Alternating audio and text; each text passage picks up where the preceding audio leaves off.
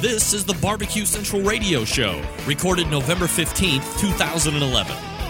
There's a doctor in my deep fryer. The Barbecue Central Radio Show is being brought to you by The Barbecue Guru, the original creators of automatic temperature control devices, now offering four different models for you to choose from.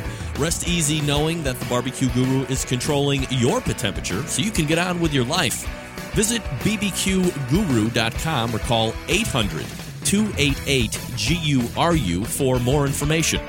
And by Fred's Music and Tasty Licks BBQ Supply, your online barbecue and grilling superstore. From cookers to grills, wood chips and chunks, and everything in between. Also, be sure to try the Tasty Licks barbecue brand of rubs and sauces. Check Fred out online at tastylicksbbq.com. And by Steven DiFranco Jewelers. Located in beautiful Willoughby, Ohio, Steven DiFranco Jewelers is a family owned and operated business looking to service the great folks of the barbecue and grilling world. Get free shipping and big discounts by mentioning my name and the term barbecue brother. Check out their inventory by visiting StevenDiFranco.com. And by Butcher Barbecue, with 30 years of experience in retail, wholesale, meat markets, food service, and customer service. Using that experience, everything they do and sell at Butcher's Barbecue comes from real world knowledge. Check out their award winning spices, sauces, marinades, and injections by visiting ButcherBBQ.com. Always trust your butcher. And by Draper's Barbecue, a third generation barbecue company located in western Kentucky between Memphis and Kansas City. Their line of products represents both cities as well as the flavor profiles of Shane's home. Pick up their smoke and sauce and AP rub today by visiting drapersbbq.com.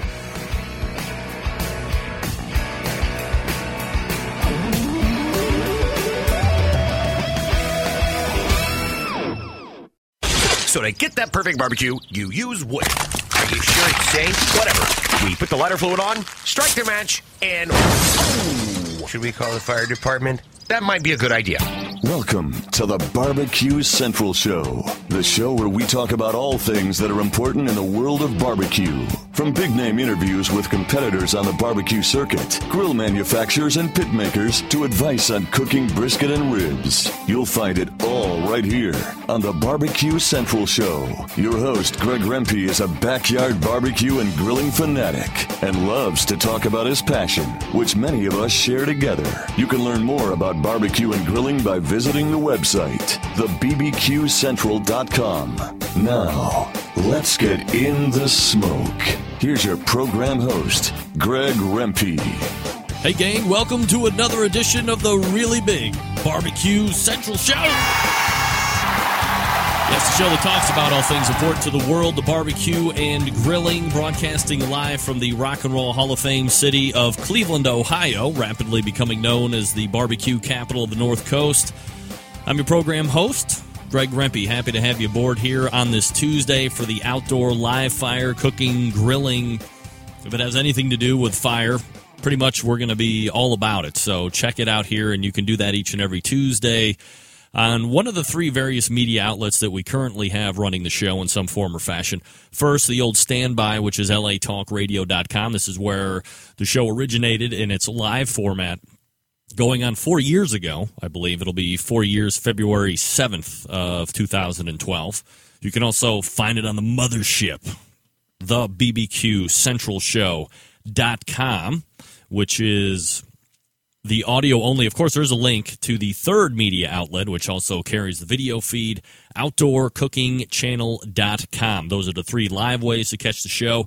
You can also get it on your smartphone if you have TuneIn Radio, which is a free app through all of these smartphone platforms. If you're cruising down the road, if you have Bluetooth connectivity, whatever the case may be, you can also stream the show just like it was regular radio right in your car or from your home, laptop, computer, whatever it may be multitude of ways to get the show, and I hope you get it when you can get it. Of course, if it is at your convenience, that's probably podcast wise.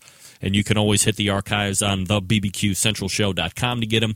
If you ever miss a segment on the show, or you can subscribe via iTunes or any number of the podcast directories. I have submitted all the proper XMLs to the uh, top XML and podcast directories in the industry So if you can't get the show live each and every Tuesday, and if you can, you have to know that I love you guys each and every most. That wasn't proper English.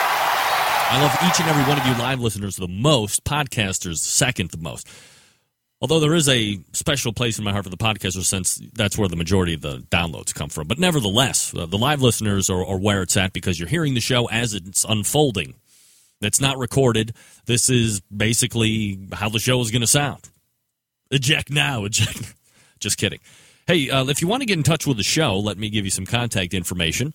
Maybe you've tried a barbecue and grilling product out. Maybe you have a brand new piece of charcoal that you would like to review, or so, whatever the case may be. You can jump in on the show at any point. Always welcome that. Do it two ways toll free 877 448 0433. You can also email the show if you want to. Greg at the BBQ Central Show.com. Those are the two ways to get in touch with the show. And by the way, here's what's happening in case you didn't know. Coming up in about 11 minutes from now, we're going to be joined by uh, one of the all timers when it comes to barbecue, a legend. He is a cooking class instructor. He's been a competitor for years. He's a multiple time author. He is the executive chef for Big Green Egg. Got to see him on television, Tailgate Wars. Uh, I believe he was in John Marcus's last effort over the summer. It's Dr. Barbecue Ray Lampe. He's going to be joining us. We're going to be gearing up for a little holiday. Perhaps you didn't know that Thanksgiving is going to be uh, just a little over a week away. So we're going to be talking about turkey. More specifically, and you think I'm going to go and head for the smoker on this one, but that's where you're going to be wrong, my friends. We're going to be talking a little deep fry turkey. That's right. There's fire and it's outside and it's oil and it's dangerous. So, you know, we're definitely all about anything that has to do with cooking and great food and danger, right? Danger. So Ray is going to talk to us about the dangers of deep frying turkeys, how not to burn your house down or your deck down or burn you and your family like human sparklers on the 4th of July or whatever the case may be. We don't want to do that. Ray's going to help us through that, but also preparation, what you want to do to make the turkey taste, all that great stuff. Ray's going to be talking about it. Plus, he's got a new book coming out in uh, May of next year so we'll obviously hit that as well. Oh, that's right. Forgot to mention, you can get segment interviews on the show if you miss it, as well on uh, the YouTube. So you go to YouTube slash BBQ Central, and typically I have some of the big hitting interviews uh, from the previous show up uh, relatively short or 24, 36 hours. What can I tell you? So look for Ray Lampe about nine minutes from now. Also, coming up in the second hour, a very good friend of the show, a sponsor of the show, Shane Draper, is going to be joining us. And we're going to be talking about big stretch here for Shane, I know. But look, a lot of us tinker with this barbecue thing and we start to make rubs, we start to make sauces, whatever the case may be. And people tell us, man, your stuff is really good. I would love to buy your, you should sell your stuff. I mean, all these great words of wisdom from people that have no financial culpability whatsoever in your success or loss if you bring this stuff to market. But some people have the testicular fortitude in order to get that, take that next step. Sauce is good? Fine. I'm going to put it to the test. I'm going to sink that money in there. I'm going to see if it floats. We're going to make a go of it. Shane has done it on both the rub and sauce side. So we're going to talk to Shane, uh, not necessarily going over what his stuff tastes like, what it's good on, all that stuff, but more as a entrepreneurial interview where I will be asking Shane questions. How did it come about? Why did you take the leap? We're going to cover it all. Look, there's a very definitive possibility that both of my booked guests tonight could easily carry two segments apiece completely blowing out all the other stuff that I had planned for this evening. I'm not saying that they're big talkers by any stretch of the imagination. I'm just saying there could be a plethora, a veritable cornucopia of information that is passed along, dare I say, disseminated across these very internet lines tonight by my guests that could stagger and boggle the human mind. You might want to put pen to paper or at least sign up for podcasting at this point for this particular show because of my guests and the knowledge that they are about to spread tonight. So make sure that you are going to be taking diligent and copious notes for the two guests we have tonight. And again, very good chance that they could eat up two segments apiece, and that puts us pretty much right at the end of the show for that two hour stretch. 877 448 0433. Greg at the bbqcentralshow.com. Now, I did have two other segments planned, and here's what I was thinking. And I have no idea if time wise this is something that is actually going to happen. Let me preface. Can I preface after the facts? Uh, let me postface. Postface. That's uh, prefacing after the fact. I'm going to postface my guests are under no uh, const- no un- under no demand that they carry more segments than I have asked them to. I do have stuff planned. And it's just all depending on how things are developing. Of course, there's a ebb and flow to the show.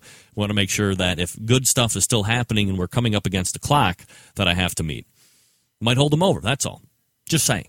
So, if things uh, move through rapidly and we get some good information, but we're done at the end of the segment I do have Dave Bouska's sweet barbecue sauce from Butcher Barbecue Products to review live right here in front of the camera and on your audio side. So you can hear my initial thoughts, my initial reactions. It didn't go very well for Squealer's barbecue um, barbecue sauce. It was about a month ago, maybe five weeks ago that I did it. But I think it's a fun thing. I mean, look, we have to understand one thing and one thing only. Everybody's palate is different. What I like what my flavor profile preferences are on my tongue doesn't necessarily mean that it's going to translate to you. I could end up drinking Dave's sauce out of a bottle like it's sweet Kentucky bourbon because I love it so much. And then you might say, well, if Rempy likes it, I must have to like that too. I will order up a bottle. Well, good that you took the chance and ordered up a bottle. But if you don't like it, don't send me hateful email about the fact that you don't like the sauce and I like, how could I like that? we have to remember one thing everybody's taste profiles and preferences and palates are different. If it tastes good to you, remember, I always say this if it tastes good to you, then it's good. That's what you should be doing. That's how you should be using it. That's what you should be cooking with. If it doesn't taste good to you, don't use it. Try it once. We try things and then we learn from our experience. That's what we're trying to get across here on the show. It's learning, it's education, it's fun, it's entertainment, it's all of these things. So look for that, assuming we have time left in the show. All right, friends, you knew you missed out on a great time on November 5th because it was Turkey Fest 2011. Maybe you didn't get out to it over at Fred's Music and Barbecue located in Shillington, Pennsylvania. Well, fear not. I'm sure Fred took a ton of video for you to review because we know Fred is a man who is not afraid of the camera, nor is he afraid of the uh, internet radio show he was on last week. He had a number of great suggestions, ideas, things that uh, he is moving off of his shelves out there in Shillington, Pennsylvania. This is what I love about Fred, right? you can actually drive through Shillington and pick up stuff that you might not be able to get anywhere else live and in person. But let's be honest, who the hell is driving through Shillington, Pennsylvania? Let me tell you who. Not a lot of people. Let's be honest with ourselves. That's why a lot of us, depending on where we are in the country, have to shop online. If we're being honest with ourselves, we know that shopping online is kind of a tricky experience. You might see good prices on one website, you're all giddy and excited like a kid in Christmas. You place your order, and then you realize five, six, seven weeks after you place that order that, yeah, the price was great, but guess what? That company was fly by night and they're out of business and they took your cash, or they're legitimate business. They just really have no way of securing the item that you bought for a price at a price that they're going to be able to match and make money on. So you're just going to sit on back order all day long and twice on Sunday. Not Fred. Fred has a superior inventory. It's all stocked out there in Shillington, Pennsylvania. He's going to give you a great competitive price. He is going to ship it promptly, and then he is going to give you support after the fact. Nothing's worse than getting a piece of equipment from somebody, realizing I don't have the mental wherewithal, the brain capacity to put this thing to work to make me a more efficient or more uh, effective barbecue and grilling. Well, this is what's great about dealing with Fred's Music and Tasty Licks Barbecue Supply Company. You get something, you don't realize how you can use it, you place that phone call or you send that email, right over to Fred. Him or one of his many knowledgeable staff members will help you right there. They'll help you so you can make use and benefit out of that item that you just purchased. Nobody hates more than me purchasing something that you don't end up using because you just can't figure it out. I hate that. You can call Fred at 800 677 2882. You can also visit him at tastylicksbbq.com. Or if you're a musician, fredsmusic.com is a place you can go for strings and guitars and all that other stuff. Fred. He's a longtime sponsor of the show. Check him out. Fred's Music and Tasty Licks BBQ. TastyLicksBBQ.com. Coming back with the doctor.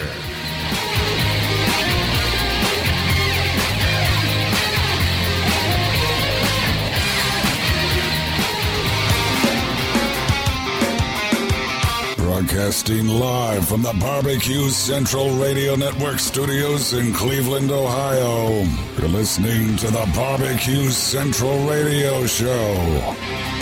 Once again, here's your host, Greg Rempe.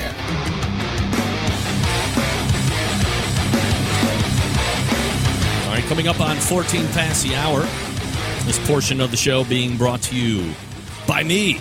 That's right. Yeah! All right, without any further ado, let's figure out. Uh, let's grab my guest here. Hold on.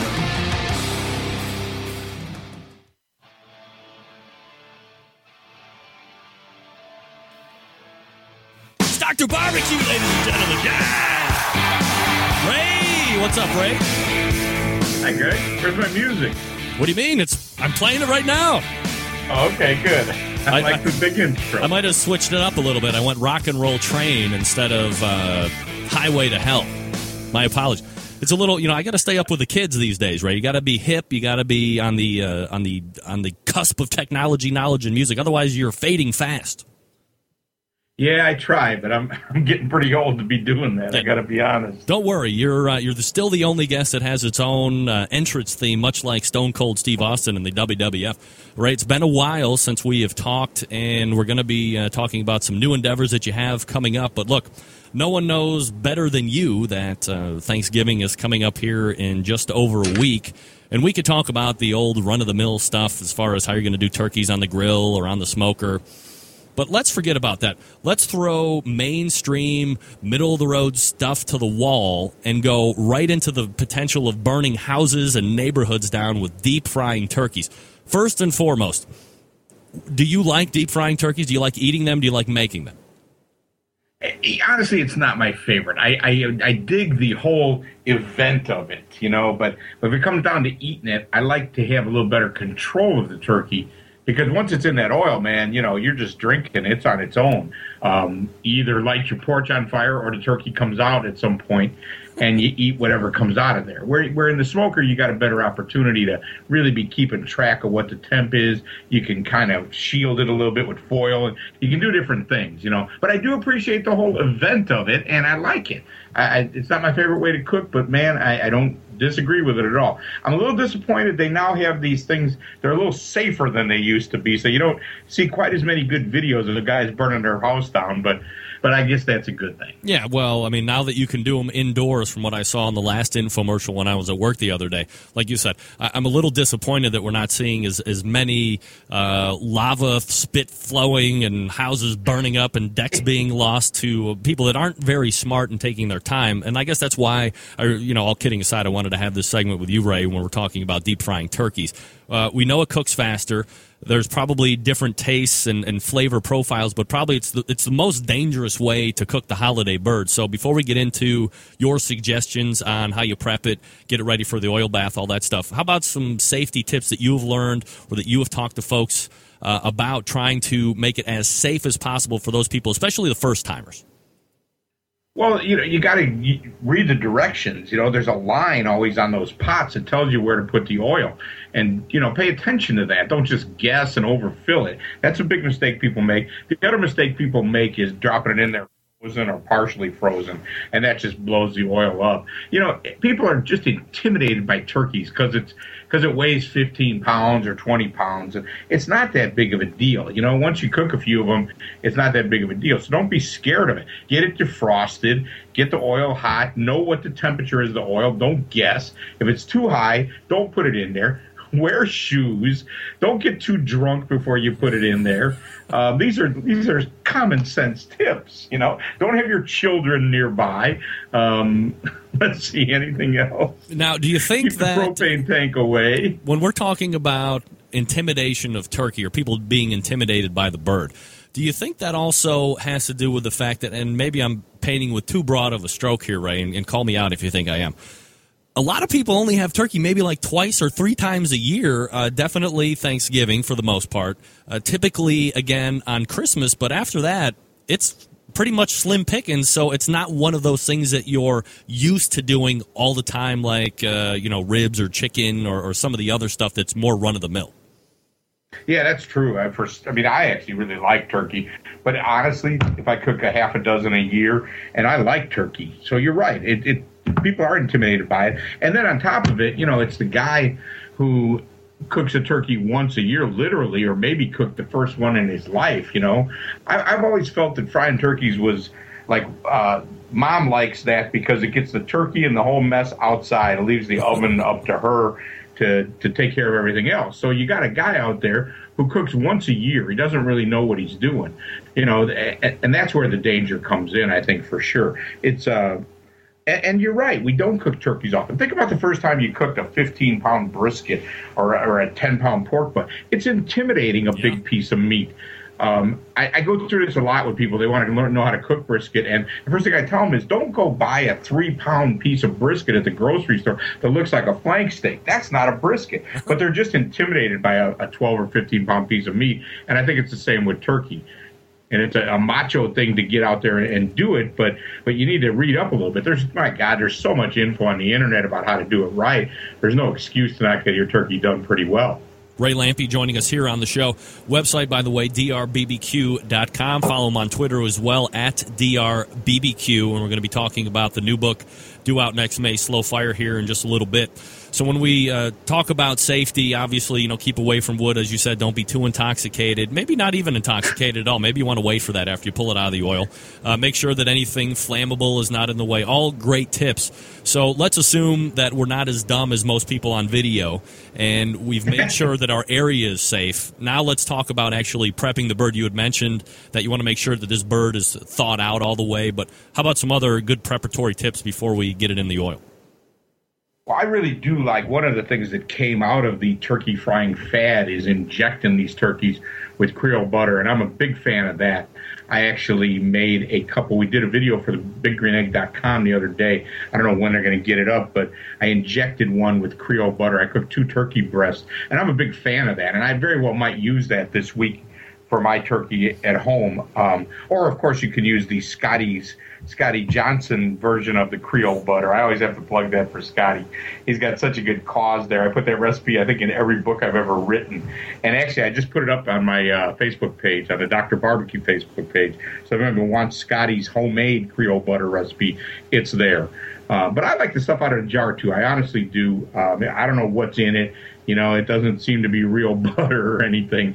I'm not exactly sure what it is, but I think it's good stuff. So I like to do that. It gives it an interesting taste. It's not too spicy. It doesn't really offend anybody. And that, that's something that came out of frying. When we first learned about the guys in Louisiana frying these turkeys in the big pot, that also came along with that they were injecting them. And, and of course, injecting has become a big part of what us barbecue guys do nowadays. Um, but that's the first time I remember hearing about it was those turkey guys. Now, have you been a accustomed to rubbing down the bird at all, or is that pretty much going to be burning off when you drop it in the oil, or per- perhaps will it cook on and add an? Always put it on there. I think I'd be careful of putting anything that's got a lot of color to it.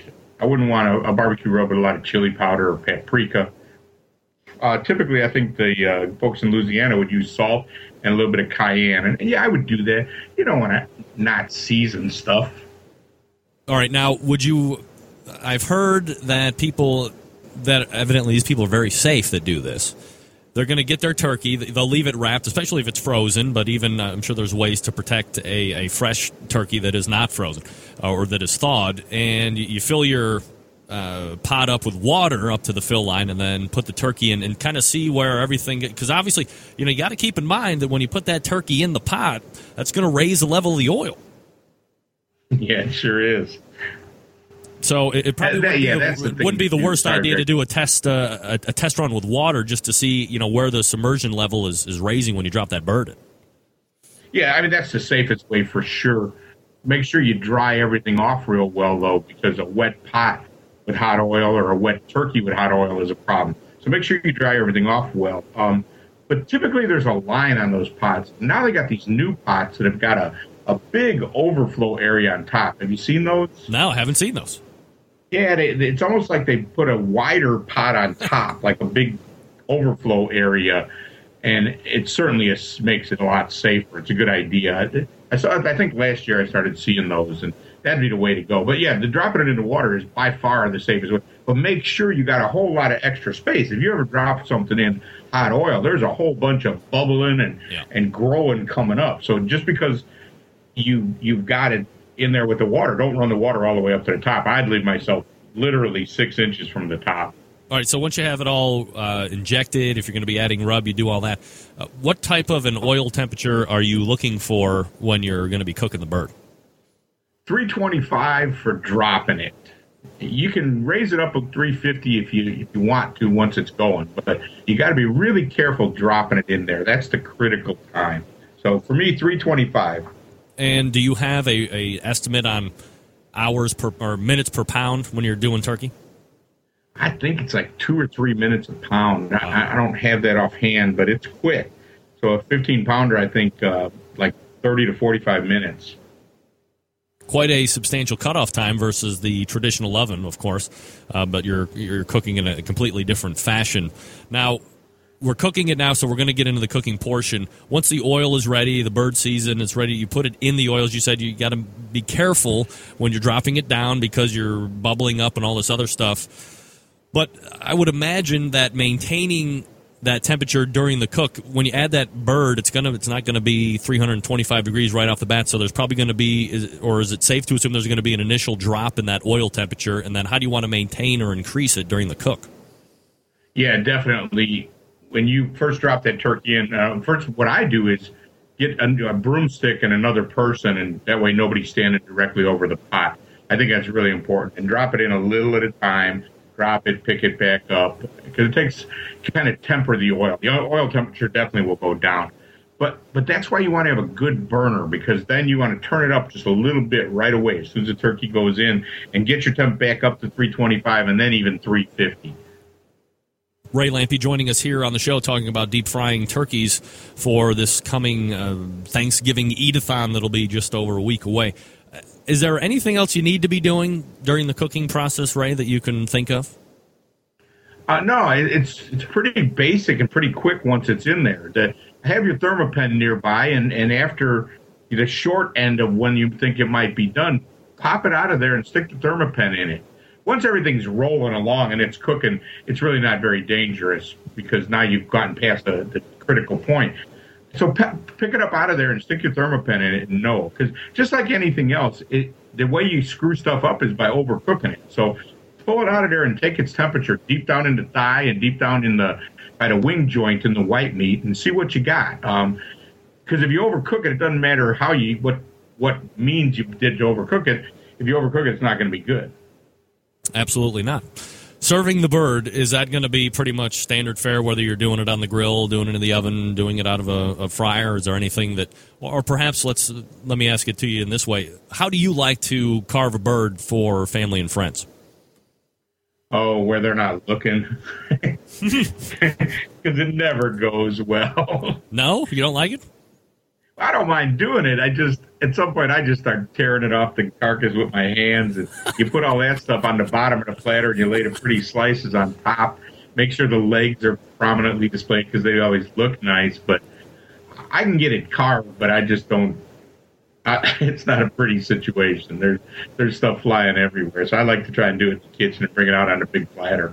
All right. So, what kind of a, a meat guy are you? Do you are you a, uh non-discriminatory uh, chicken or a poultry eater when it comes to the turkey? You dark, you white meat, your leg guy, wing guy, breast guy. What do you like? Normally, dark meat. I- I'm always a dark meat guy, but in a turkey, when the white meat is really good, I like it. And if you get it just right, uh, one of the tricks I've been doing for a smoker and probably would work well for the frying too is, is putting a big pack of ice on the breast for about an hour before it goes in. Um, let the dark meat kind of warm up and keep that white meat as cold as you can. And that way, because otherwise, usually the white meat ends up getting done before the dark, and that's not good. So I've been trying to cool it down. That seems to help too. So you're actually So if you get the white meat just right, I like it, but not I'm having a dark meat. yeah.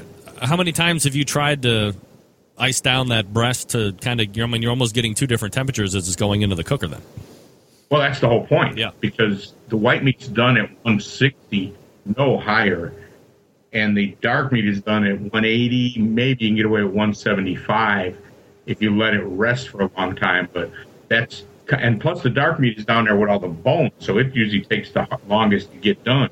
It's sort of opposite of what it should be. So I want the white meat really cold going in. That's kind of the whole point. Ray Lampe joining us here on the show, Dr. Barbecue. DRBBQ.com is the website. Again, follow him on Twitter if you want to, at DRBBQ. You can also find him on Facebook. All right, uh, Ray, as we kind of uh, put a bow on this Thanksgiving deep fried turkey, anything else that you want to uh, mention about deep frying turkeys or specific sides or anything like that? Yeah, well, one of the things I just ran across this today. Um, I don't know if you know John at Patio Daddio. but I've heard of him. okay, I figured you had. Did you see that sauce he's got on his blog today? No, I missed it. He made sort of a cranberry orange thin holiday kind of a barbecue sauce to put on your turkey, and I like that. It, it's you know it's always a challenge with a fried turkey or even a smoked turkey. To what do you do? Do you even do you serve barbecue sauce? Do you serve traditional gravy? uh, both, or what do you do? And, and J- that's something John made. I think is really interesting, and I'm going to try that this year. All right, so there you go. Check out uh, patiodaddiobbq.com for a nice deep fried turkey thin sauce if you're so inclined. All right, Ray, so let's go ahead and transition out of that. I got a couple other topics that I'd like to hit with you, depending on you know where we're at. How are you fit for time? Uh-oh. If I if I had to carry over for another segment, could you do that or no? Um, yeah, I'm fine, Greg. I got nothing to do. All right, so let's go ahead and talk about the newest venture that you have coming out. It's going to be coming out May 2012.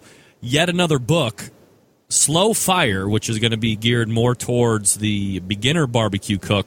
What number book is this going to be, Ray? Like uh, 17 or 18 now? it's only six, but it seems like 17. That's for sure. All right, so The, uh, what's the concept of the book? Good. What's the concept of the book? Where does it come about? Why why this kind of a topic? Actually, it was the publisher's idea. You know, the the publisher kind of likes me, and they like what I've done in the past, but you can only write so many barbecue books. And of course, we were did the tailgating cookbook and and ribs, chopsticks, and wings was a little creative kind of spin on it. And other than that, they don't really know what to do with me. Now I know how to cook other stuff, but you know, I'm Dr. Barbecue. Nobody wants to hire me for a soup cooking cookbook.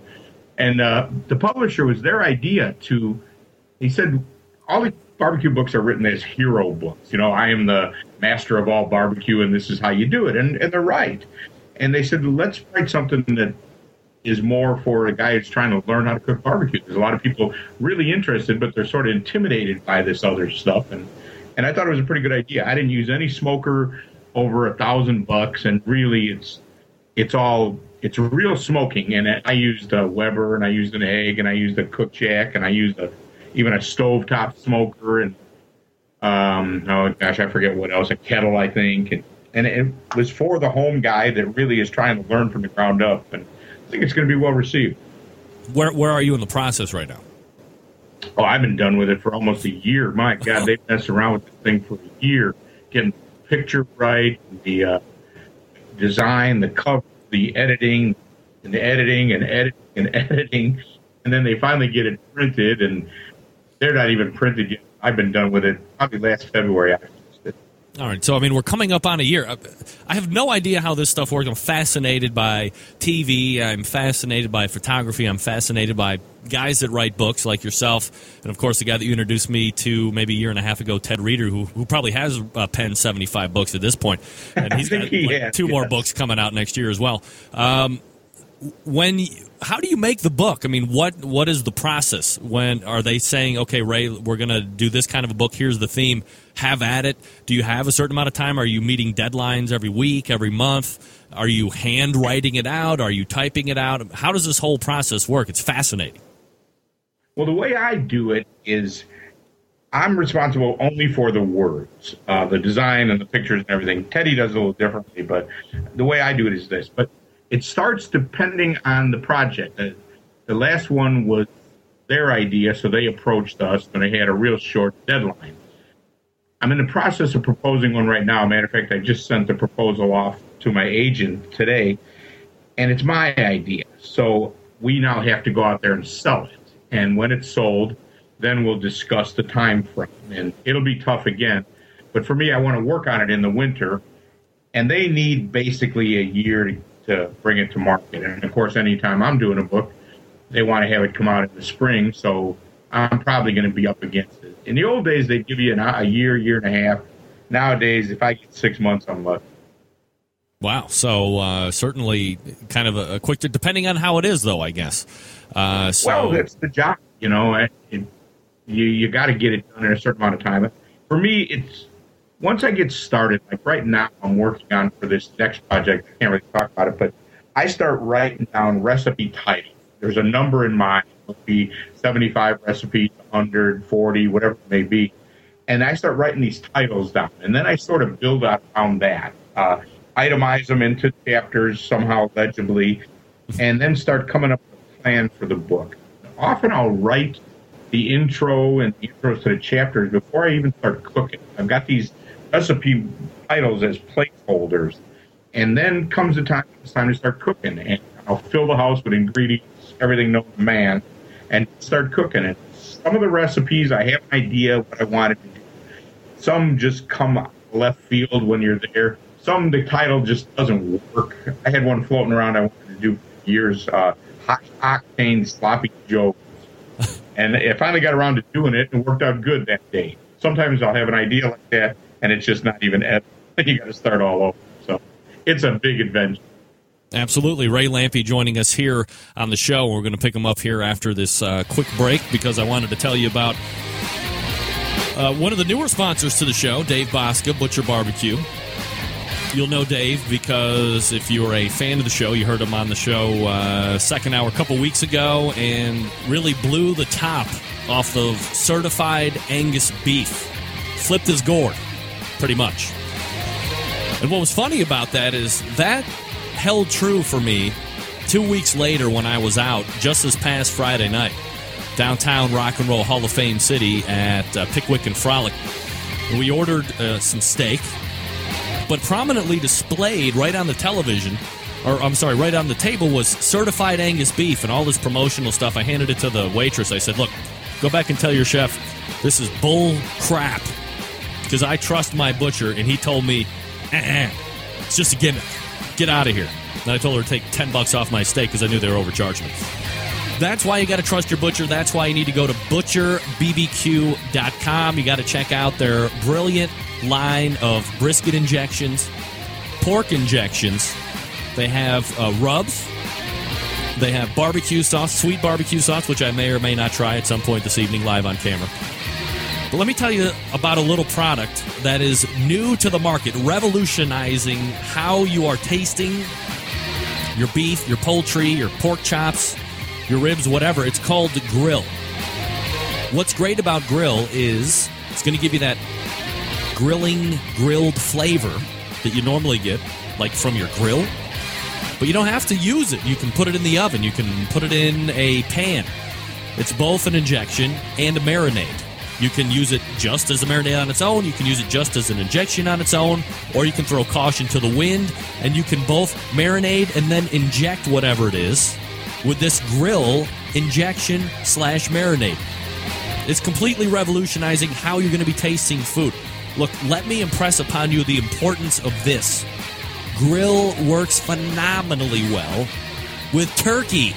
So hurry up and head over to butcherbbq.com so you can make sure that you get grill injection in time for the holidays.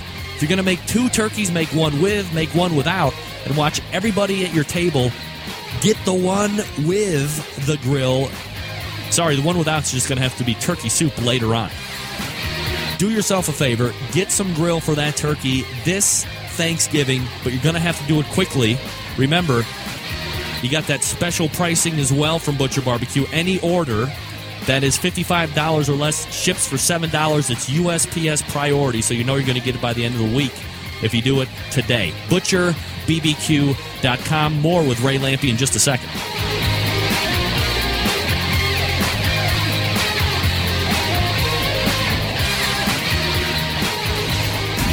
The smoke. Call 877-448-0433 to get on the air. Now, here's your host, Greg Rempe. Big B, Moonshine Band, and Suburban Boys Records. Let's go! I'm an outlaw. Give me two shots. We don't need a radio. Bring a jukebox for my outlaws. Bring me three shots. We can raise hell before the speed stops. I'm a whiskey drinking SOB. If you don't like that, then you won't like me. I'm an outlaw. I said I'm an outlaw. All right, we are back. Man, you people don't think I told that waitress I knew what the what time it was after Dave lectured us on the travesty that is certified Angus beef. Uh, Ray, did you have any idea that certified Angus beef was such a travesty and a marketing ploy? No, I've been a fan. I thought it was good. Well, maybe maybe it's not necessarily the fact that it's not good, but uh, how it is marketed versus what the percentages of, of allowability to call it certified Angus beef are drastically different. Well, I, my, my understanding always was that certified Angus beef was an actual program, and I talked to guys who told me they were actually in the slaughterhouse picking the better animals of choice. The the concept of it being Angus and that mattering, I didn't think was a big deal. Now, David certainly knows more about this than I do, but I've always thought that they got screwed by everybody that started talking about Mr. Angus and Angus Pride and and Angus this and Angus that. When my what guys used to tell me was it didn't really Angus wasn't necessarily a better cow; it was just a cool name. Angus Young probably has a, an issue with that as well from ACDC. yes. Uh, go back and listen to the uh, episode that uh, Dave Bouska was in. It was probably two or three weeks ago in the second hour. I'm telling you, and it just so happened it was like one of those things where I mentioned cab, and he flipped. Mm-hmm. It was like a, a Jerry Springer. It was one of the best uh, segments on the show ever, and. What can I say? I look forward to. Definitely David worth certainly listen. stuff. so. Absolutely, it was one of the best segments ever. All right, so we're talking about your new book, uh, Ray, that's going to be out uh, May 2012, or I guess tentatively out May 2012. Who, who actually knows how the releases go? It's going to be called Slow No, they, they get they're on that. All right, That's this is for sure. Well, I mean, it's been sitting around for almost a year, so I would hope so. But by the time this thing uh, actually gets out, uh, you probably could have made substantial updates to it, right? well, you you try not to do anything that'll have that situation. the barbecue road trip I did a couple years ago, that happened. Uh, but in this case, no, I don't think that's a problem. I do get a, I can tweak it along the way too. It's probably been put to bed for four or five months. Ray Lampe joining us here on the show. All right, so what are your favorite parts of the book, Ray? What do you like? Um, well, the picture of me is good. Of course, that goes without saying. I like the concept that we're, we're taking the bare bones of it, you know, and, and using these home style cookers because every one of us, and I'm as guilty as anybody, just keep it gets bigger and bigger and frankly more intimidating to the regular guy. And I, honestly, the concept of using a stovetop smoker was their idea, but it's fun to play with. Uh, oh, I don't know that I'm a huge fan, but if you're in New York in an apartment and you that's all you got, it's better than no barbecue. Absolutely. I mean, you got to know that. Um, there's there's a lot of let's say beginner books, and you said a lot of them are geared towards hero. You're just kind of helping people out. Uh, where do you think you you fit in the niche of people that are getting into this? They might hear this interview down the road. Uh, something that they definitely want to go on. But are they going to get like a lot of good recipes, or just a, a bunch of uh, how tos, more or less? Yeah, both. It really the recipes were almost an afterthought once you get past, um, you know, ways to cook pork butt, ways to cook a brisket. Now you have to get a little creative. Uh, and I made a, but there's a great recipe in there for Cuban pork Oh. picnic that uh, Mm. is something we like to eat down here in Florida a Oh, lot. There's it. a pastrami recipe. There's a smoked duck recipe. So I was able to do some good recipes, but the, the core of the book for me is how to cook ribs and chicken and pork shoulder and brisket. And, and then, of course, you can't do a cookbook with eight recipes, so you have to do some others as well. And I think there's some fun ones in there. Ray Lampe joining us here on the show. All right, Ray. I'm going to have to ask you about this because I'm getting a, a bunch of email all of a sudden. Something about Uh-oh. uh, international initiative goods. What do you know about this? Well, I'll tell you what I know. I I, I saw the the uh, agenda for the board meeting, I guess about five weeks ago, and saw that they were suggesting spending ten thousand dollars as international initiative, and Wayne Loman and Bill Gage were going to be part of it, and then it listed two folks that I didn't know. And I don't, I still don't even know their names. It's around here somewhere, but to be doing the cooking classes, and I and I thought that wasn't right. I thought that we should. I think it's a good idea. I think, but I think we should send somebody over there that is a bona fide KCBS cook that has won contests. These guys over there might have heard of. So I sent a letter to the board saying that I would be interested in doing that, and I thought that they should do something more along those lines. And I sort of volunteered myself. Um, I since talked to Wayne Loman and, and found out that they were paying their own travel. But I think I offered to do that as well. Uh, and I talked to Wayne and we left it as okay, we'll see. After they board approved that happening. So then the following meeting, Don Harwell, a board member, said that he didn't like the way I they had kind of blown it off. My letter had been there before the meeting, so he brought it back up and made a motion that they include me. And after discussion, I was down. And Wayne was one of the people that voted against me. Uh, a whole bunch of board members came up absent, abstaining, and I, was kind of upset about it. I think they should get a fair shake. But it's not really personal. Um, I have I have some a lot of contacts in Europe. And I could probably have a KCBS contest in England next year if we really wanted to do it. But it bothers me that we do something like this. You know, I don't know how much money they're spend. They, they they've been waffling on that, but I think that we should do it right. I think we're going to do an initiative into Europe. Let's get serious about it and do it right. Let's have a plan. Let's use key people. If Wayne and Bill have got contacts, they're great. But let's incorporate some other people. And I don't know what's going to happen in the future. I'm pretty sure I'm out of it at this point. That's the way it goes. You know? This is just trying to bring across American style barbecue just to a different country.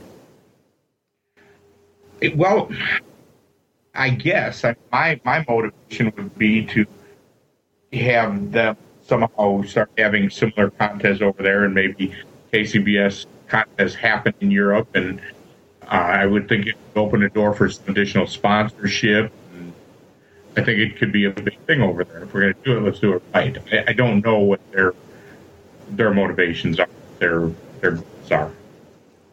So I mean, if we're so, who are these people that are going to be going over there that we don't we don't know? These cooks, these no names. I, I honestly don't know. They're from Memphis or Memphis area. I honestly don't know. Hmm. All right. Well, uh, I mean, I, honestly, that's something that I didn't really know about, but I was getting a couple questions, so I figured I would ask you about that. Um, yeah, well, we talked about it a lot online on the you know around the internet a little bit the last few days. 'Cause I'm, I'm kind of upset, and I want to make sure people knew. Frankly, I want to make sure people in Europe know that you know there was a proposal made for me to be part of this team and possibly go over there, and instead they're going to get a couple coming to cook that nobody knows. Now, I, I- what I I heard at the board meeting was that now the focus has a lot to do with judging classes. Um, but then why, if you look at the original motion, it includes this couple of books in it. And I feel bad that they're getting worked through the ringer because that, I don't know that they have anything to do with it or they don't know, but um, I just think, and if it's not me, fine. You know, Bad Byron went with James and last year to this cook-off I was helping run, and he won the contest. Byron be a great choice. Um, hell, you want to dig Paul out, send him over there. That wouldn't be a bad idea. You would appreciate it. Um, there's a lot of good choices. Uh, some folks from Memphis that nobody ever heard of. I don't think it's a good choice. All right, so we do want to make sure though that this isn't Ray Lampe and sour grapes, though, right? Well, I mean, I'm I'm disappointed that it's not me, and then won't be fair about trying to work something out. So I, I guess some degree it is, but it's disappointment. But if they had a solid plan with other people, I'd be okay with that too. You know, um, contrary to popular belief, I do share the stage pretty often, and as long as it's good people, I don't mind at all. Ray Lampe joining us here on the show. All right, Ray, since we're on uh, KCBS topic, we obviously have board of directors votes are going to be coming up here shortly. Uh, you've been around KCBS a number of years. You've served on uh, the you know the board in a number of different ways. Uh, know a lot of Yes, people that are serving on there, former, past, uh, current, whatnot.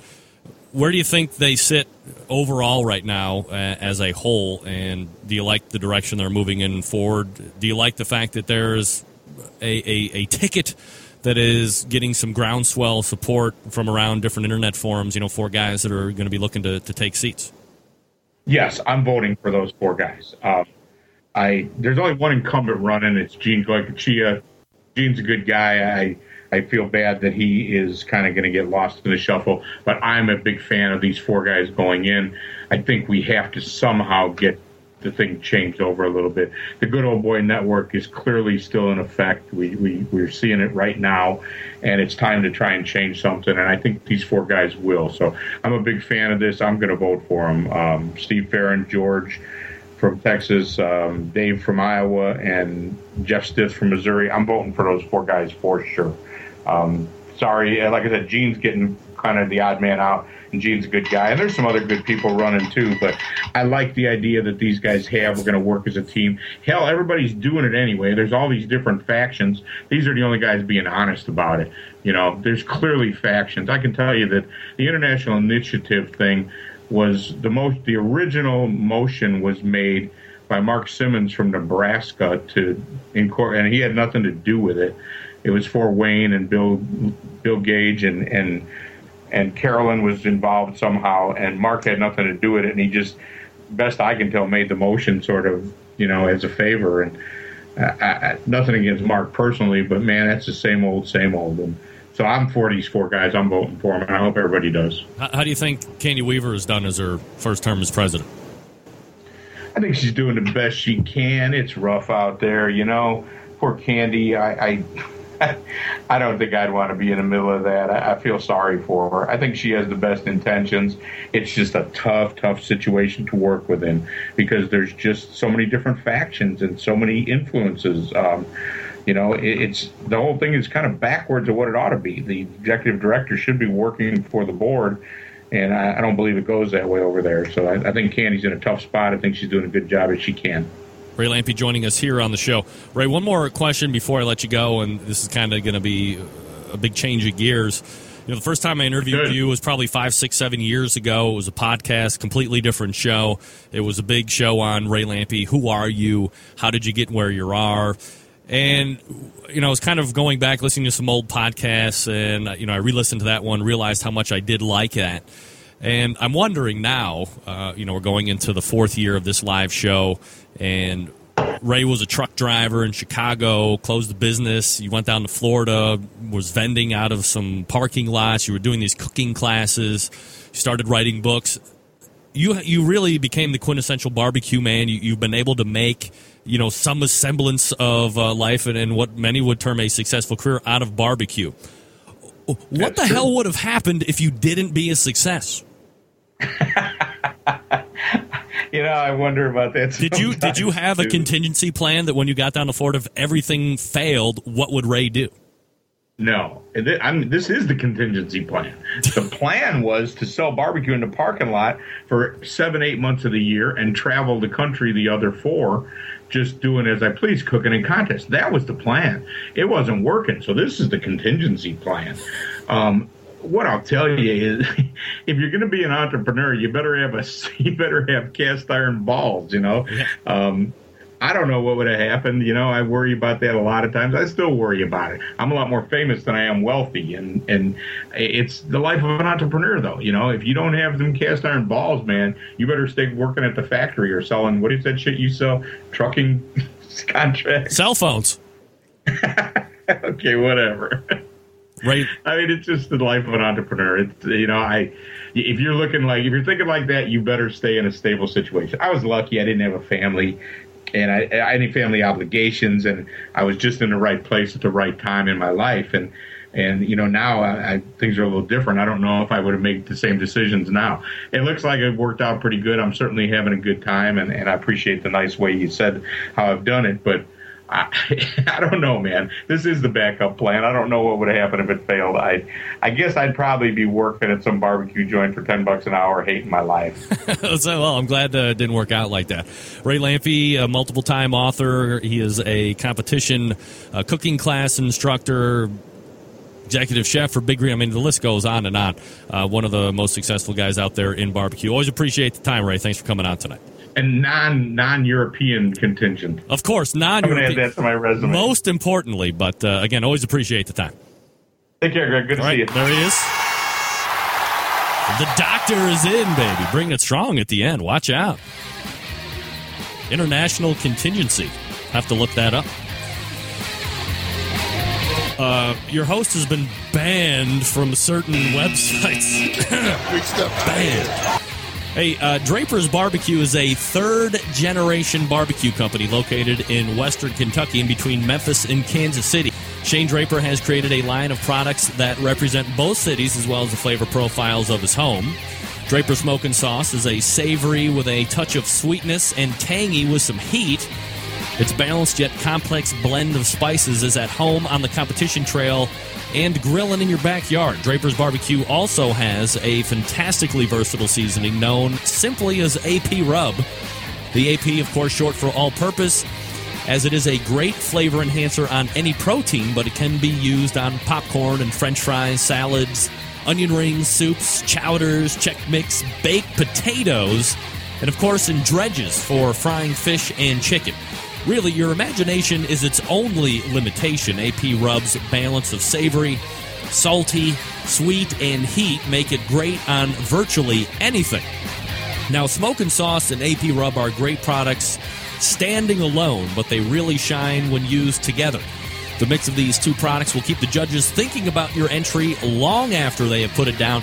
Hell, they might even go back for second and third bites. You just never know.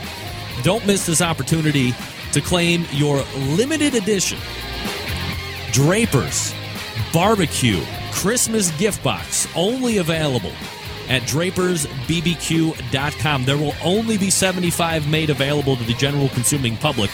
The box includes a large stainless steel rub shaker, a bottle of smoking sauce, a pound of all purpose rub, and three recipes hand picked by Shane himself all included in a beautiful gift box, ready to slap a big name tag on and slide under the tree, baby. Check the website this week for ordering details. You can also find Draper's products online at drapersbbq.com, bbqaddicts.com, or at bbqproshop.com. All these places, trusted Draper's resources, so check them out. Draper's Barbecue is always looking for local stores in your area as well to stock their stuff. Email Shane at info at drapersbbq.com. With your info, your tip could lead you to earning some free swag from Draper's. Draper's Barbecue, folks, when they say three generations of pride and flavor in a bottle, they damn mean it. That's right, drapersbbq.com. We're going to come back and wrap up the first hour little react to Dr. Barbecue, and then it's the second hour with Shane Draper himself. Stick around.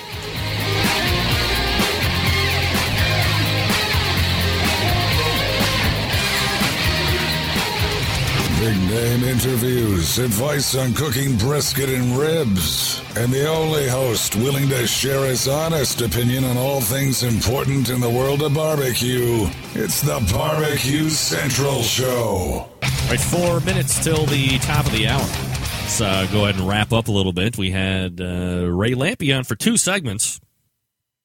Right now, my barbecue tasting of Bart Butcher in jeopardy. In jeopardy now. We're going to go with Shane right off the top of the hour as well. So be prepared for any and all of that. A uh, few things as far as Ray's appearance is concerned, things that I would like to react to. First, if you are going to do the deep frying of the turkey, again, safety out of all the different cooking methods, safety really is paramount here. Don't do it on anything that is wood. Don't do it anywhere that is considered to be flammable.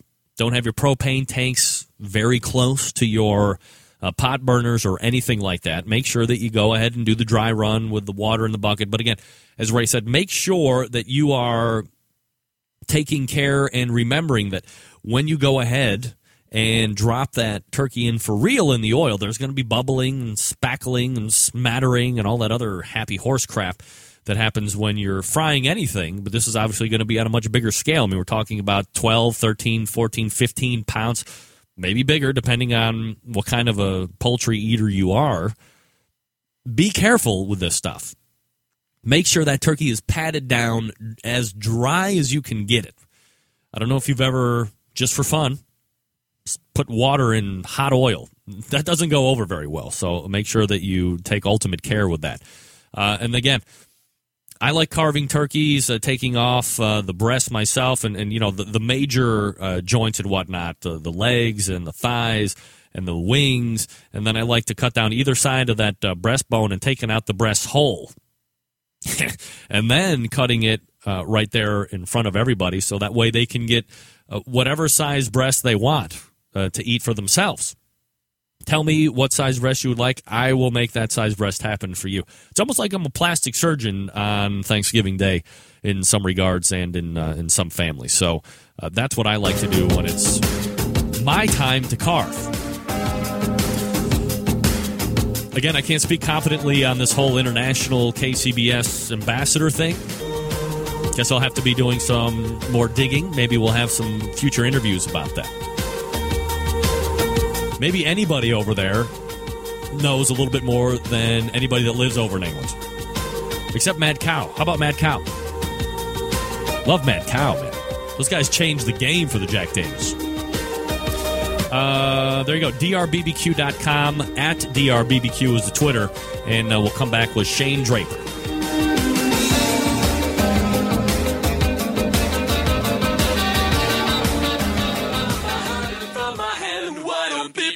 Understand my intention. Happy to have you aboard here for the really big barbecue show. We cook because we have to, and we grill because we want to. Fine, how's it going? You have a great show. I'm a big fan. So what what what seems to be the problem here? This man looks like he's dead, and he's in the in the crackle. Charbono! It's all about the Charbono, dude! Succulent fish! What? He ate 54 wieners. But listen, Lavernius, shake a face. I'm shaking like a dog shit peach seeds. You could use it to fight off creeping marauders looking to take your steaks off your grills. I just like being anywhere with Junior, Senior, and Diva. Sounds like a whole other type of movie. wow. Yeah, really. Keep it hot, keep it clean, keep it lubricated. We have top men working on it right now. Ooh, top men. All right, just like that, we are now in the second hour. Thanks again to Ray Lampe, Dr. Barbecue, for joining me. Deep frying turkey. Give it a try. Be safe. Don't be sorry. You could be sorry if you're not safe. Let's just say it like that. All right, let's go ahead and uh, race right over the hotline. Centralites, I think it's safe to say, I did that uh, a little too quickly. I think it's safe to say that at some point during our quest in making the best barbecue we could possibly make, we all get into this making our own sauce and rubs. And some of us realize that while it's a great concept, the true reality is that it's something we might not be good at all. So we turn to the market to buy this some is great- Bobby. And this is Whoa. Jennifer. And we're from Cleveland, Ohio. And you are listening to the Barbecue Central Yeah, Show. yeah, yeah. All right. Anyway, sorry about that. Uh, So we turn to the market to get great quality products. However, there are others out there who are able to put together recipes that are really kick ass, and the obvious path to follow is trying to get the recipe from kitchen to the consumer's market. But how is that uh, as far as ease is concerned? My next guest is right in the middle of all this, so we race over the hotline. He's going to share his experience with us tonight. It's uh, Shane Draper of Draper's BBQ. Shane, how are you, buddy? Uh, I'm great, Greg. How are you, man? Doing absolutely fabulous, Shane, and appreciate you taking time out to join me tonight. Uh, following up uh, Ray Lampe, Dr. Barbecue. Uh, hey, if you got to follow somebody, Ray's a great guy. Absolutely. Why not? Well, why not follow the doctor?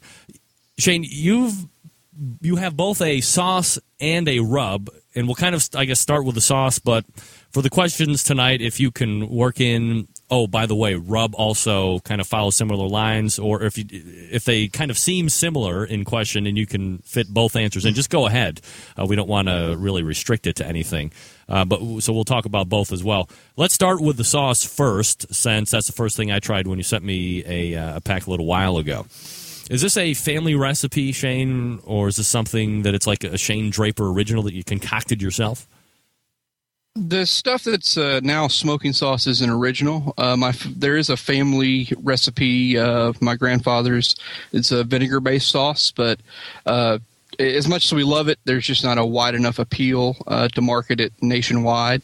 So we uh, we went with uh, with my sauce. All right. Now, when did you decide at looking at getting into the sauce market, were there just rave reviews from friends and family? Were you getting this false encouragement from people telling you that you needed to risk your ass in order to get this stuff? I mean, look, people tell me all the time it's this is great or that is great. And they, that I should sell it, but they don't really understand the risk involved. And as Ray said, you kind of have to have uh, brass balls in order to, to get into this when you're living an entrepreneurial lifestyle. When did you decide that this might be a step you were willing to consider? Well, it, it, was kind of a multifaceted process. I don't think you all of a sudden wake up one day and the lightning comes down from uh, from the sky and you go, "Hey, I'm going to make this uh, this great sauce." Um, believe it or not, my my journey to making sauces actually started with uh, one of Ray's books. I picked it up uh, one one winter went through it, just kind of figured out how to make some sauces and decided, you know, I think I can make a pretty good sauce and just kept really working at it and tweaking at it. And then we started using it in a couple small time competitions and I gave it out to a couple friends and a couple really uh, highly respected palates that I knew these guys knew what they were talking about. And uh, you kept getting that reaction of not just "Wow, this is good" or "This is okay." Uh, it was, "Well, this is amazing. You really got to uh, you got to market this." And I, I, still didn't follow their advice at that point. It took us going to uh, Memphis in May in 2010 with uh, Team Tucker Cooker. We were invited with them, and I entered my sauce as uh, the tomato base uh, category, and we took 12th place there. So winning that or, or getting a, a nice rank in the competition there kind of gave you that impetus to jump off. Do you have any ideas you are making the sauce and making the sauce, how many iterations you went through before you came out with Draper smoking sauce? I would say about 65, 70 before Memphis in May, and another 20 post Memphis in May to get it wow. tight enough wow. to, you know, go to the factory with. So where did you find the info necessary to take that next step? I mean, once you're like, yeah, okay, got all this feedback from people that I trust, and uh, we did well at a competition as far as getting judged by other people that uh, you know maybe I, I, don't know at all. And now I want to to look at potentially getting it to market. Is it something that you knew about? Did you have experience in any type of food service industry? Did you know anybody that had food service industry experience to help you kind of move it along? Yeah, I probably had the least amount of experience of anyone uh, when it comes to, to sauce and how to get it to market.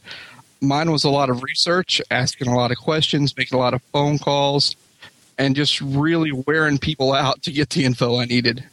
Do, do you have any specific examples of, of where you went to get this info? Uh, when you start kind of in your local area, I, I'd recommend anyone to pick a bottler somewhat close to them because it will save you a lot in the long run uh, as far as headaches and you get a little more creative control of your product if you can go face to face with these guys. So we started just looking in the media area first as to who could bottle on a nationwide level. Was that a, a quick search for you, or did it take a while? It took about two weeks to to really narrow down the list and make some phone calls and go meet the the, the different uh, manufacturers. Shane, are you, are you getting uh, some drop back on you? You getting some echo? Yeah, I'm, I'm here. All right, let me let me call you right back. This happens every once in a while. Hold on one second.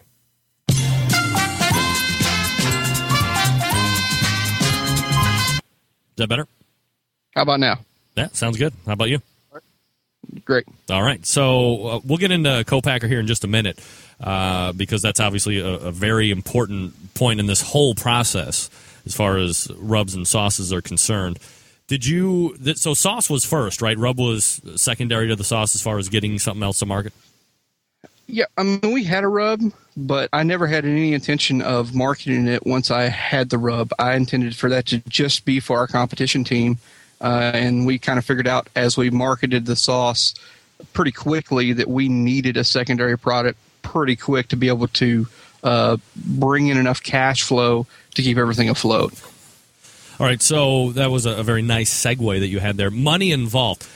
How much does it really cost? And perhaps even more importantly than a number that you could shoot out for us, just in your experience, some of the hidden costs associated with bringing a sauce to market?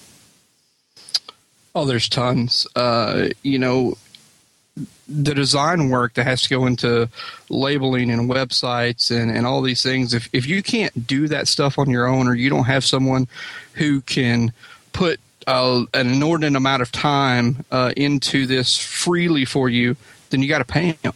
And I, I, know friends that have tied up uh, several thousand dollars in just that part of the uh, the the bringing it to market.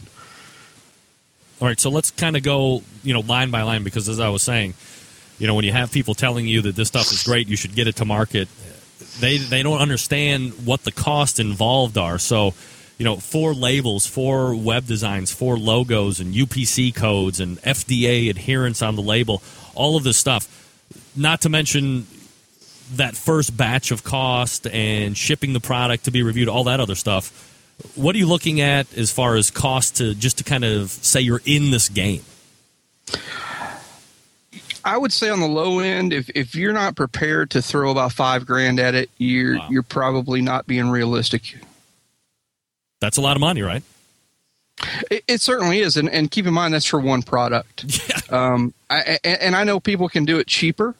Um, I mean, I did mine for less than that, but I've got, for example, in our label, I did all the artwork on that label. I did the actual design myself. I've got 40 plus hours of just my time in that label. Um, now, if if I didn't have the skills to do that, that's you know probably 10 hours of a designer's time at you know however many hundreds of dollars an hour. Oh, absolutely. And are you a web designer too? Uh, well, by necessity. Um, my background is uh, I'm an IT guy by day, so uh, I learned a lot of coding and a lot of web stuff pretty quick. Uh, just because, you know, to pay for stuff, we had to cook ribs and whatnot and sell it to pay for the first, you know, five thousand labels or the first batch of sauce, and and that's kind of the way we did it. We did it and took this uh, the bite of the elephant, uh, you know, you know, bite of a time to to not have to sink in that many thousand dollars at once and uh, me get divorced in the process.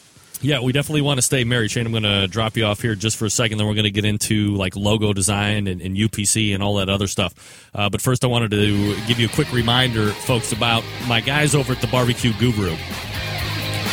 Look, uh, we talk about it all the time. We're busy. We have lives that we must lead during the day. But we also really like barbecue, especially those bigger cuts.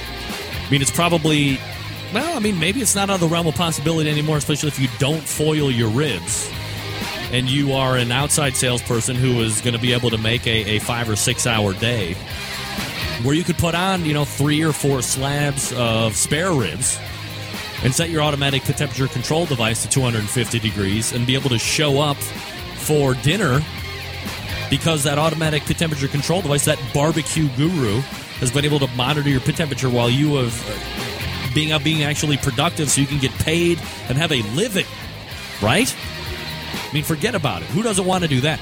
especially for the bigger cuts of meat. For those of you that do not want to be up tending fire all night long, look, I understand it's going to be a big pain in the ass. Maybe you don't have a pellet cooker where you can just set a temperature, make sure the hopper is full of pellets, and then you can go to sleep. This is going to be like next best thing. This is going to be able to be a device where you're going to be able to set a temperature for your pit to stay at and that's what's going to be doing the work. It's not you getting up at 3 o'clock in the morning and making sure there's water in the pan and making sure the vents are readjusted, making sure that you stir the coals to knock off any ash that is accumulated onto those coals. No, no, no. This takes it all away. The automatic pit temperature control devices from the Barbecue Guru have your back when you are on your back sleeping.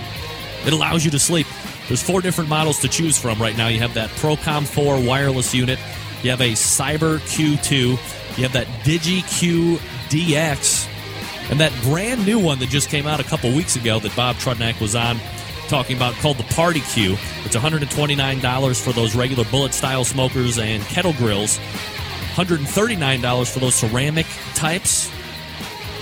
It's completely portable. It's running on batteries. You don't even need to plug it in anywhere.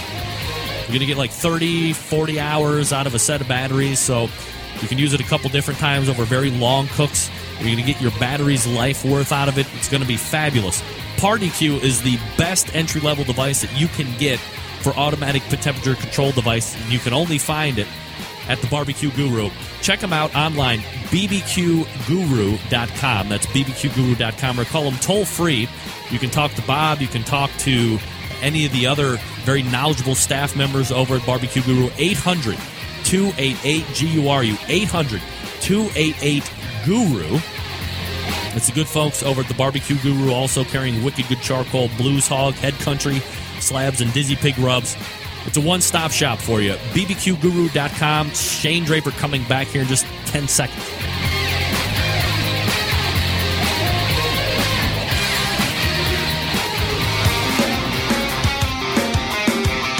Broadcasting live from the Barbecue Central Radio Network studios in Cleveland, Ohio.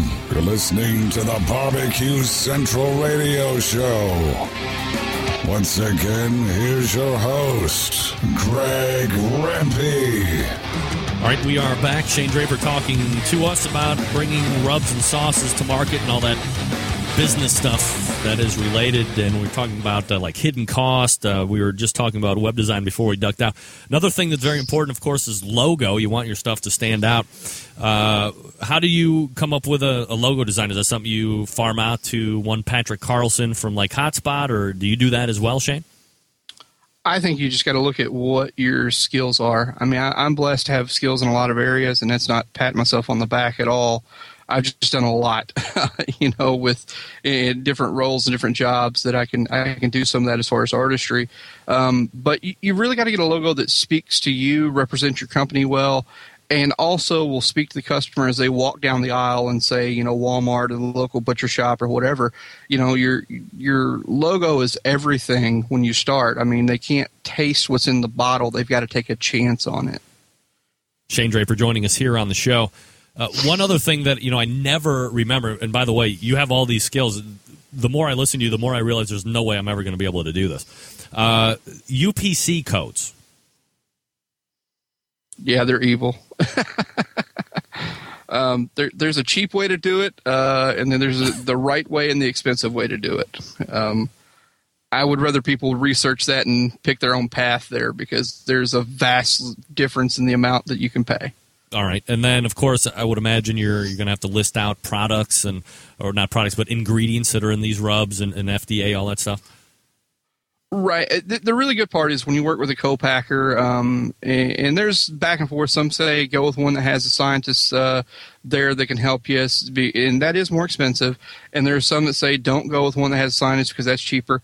I got to tell you, if your intention from the get-go, and I, and I recommend that everyone sit down and, and really have this heart-to-heart with themselves, is your intention to put something on your store shelves within a five-mile drive or a 500 or 1,500 mile drive – um, you know, if you really want to see your product on all those shelves, you may as well go ahead and go on in with the big boys, get it done the right way, and get your ingredients listed correctly, and be prepared to make that jump with your co-packer when you get that phone call and they say, we need hundreds of pallets of you know product, not just a box.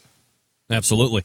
And you're looking at just for sauce, five thousand. You're recommending, you know, to, to budget around five thousand dollars just to, to jump in the first time around. Yeah, and, and, don't get me wrong, it can be done cheaper. I don't want people to, you know, someone sending me hate mail saying, "No, I did it for much less than this." I did too. I'm just saying, unless you're realistically willing to tie up that much money, I would not recommend doing this. And this includes first batch costs because I imagine that uh, th- there's got to be some type of setup on the, uh, the other company's end that's going to be helping you make it. Yeah, that, that's that's just really getting your first run of sauce out there, and uh, your packer will vary between what their minimum order is. So five thousand may very well be on the low side. Thankfully, my packer does fifty gallon batches. Uh, and and I can live with that cost very easily instead of having to cut them a two thousand dollar check and wait to sell all that sauce. I mean that that has really been a help for us. Now we're talking about co-packers, so we'll kind of transition into this portion of the conversation. Uh, you said you were able to find one in a couple weeks. Did you did you interview any other ones? Did anybody tell you no? We don't want to we don't want to get into business with you. Yeah, there's there's a lot that will tell you no. Um, if, they don't think you're going to be a big line product, uh, we're, we're bottled on the same uh, line as uh, uh, Stubbs and a few others. So we picked a bigger co-packer um, but because of that, we had to give up a few choices for, say, like what bottle we're in and things like that. But I wanted a big co-packer that I could, I knew I could go national with it and not have to change in midstream to a different co-packer. Um, so again, every decision in this process is pretty simple, but it's not necessarily easy because everything affects everything else. So it's a it's a lot of domino effect stuff that you don't realize until you're six months past making that decision. Now, when you met with these guys and you felt good about uh, joining, they felt good about you as a line that they would like to represent. How quickly are they able to match your recipe and kind of get it up and running? Um, if you've got a pretty simplistic recipe, uh, they could turn that out in, in about a week, maybe two. We had a pretty complex recipe, and I was very, very. Anyone that knows me when it comes to label design, logo design, any products that have our name on it, I mean, I'm very exacting. The stuff in that bottle that ships, if I knew if I couldn't open it and use it in a competition, I wouldn't sell it. So we fought over ingredients. They really tried to help me out by recommending other ingredients to bring the price down. And I wouldn't, I wouldn't go with that because I, I wanted exactly the same thing I was using, uh, you know, on at in my house on my stove, turning out these competition sauces. And, and I did the same thing for our rub. I just would not uh, give in on any of the ingredients. Yeah, that was going to be one of my next questions. Was you know, are they trying to change your recipe at all, or uh, were they coming across acting like they knew more about your product than you did, as far as taking it out of the house and into more of a, a commercial aspect? Yeah, I mean, they, they're really trying to be helpful. So keep that in mind. They, they've done this a long time, and most of them are very, very good people. Uh, we're very blessed to have two of the best co-packers in the business. I, I firmly believe that. Um, they're really trying to help me get my bottom line down because they know the companies that don't make it are the ones that can't manage cash flow. And you know, if if you're if my cost on a product is, you know, let's let's just pick a magical number is five dollars per per bottle, uh-huh. and I'm having to sell it at at seven, I'm just not making enough yep. per unit to really stay in business did you have to you know when you're going through all the products and and your or the ingredients and they're making these recommendations to you i mean at the end of the day these people know what they're talking about. They're dealing with some other big lines. Did you have to make any compromises shane in quality of ingredients uh, uh, in order to meet either like shelf life or uh, in order to meet your margin requirements because you're a business guy i mean you know what you're going to need to be making to make it sustainable. So did you have to relent on anything or did you just say no way it doesn't matter well you know honestly in hindsight I, there's a couple places i probably should have relented to be honest with you and i know that sounds crazy uh, but but i'm glad i didn't.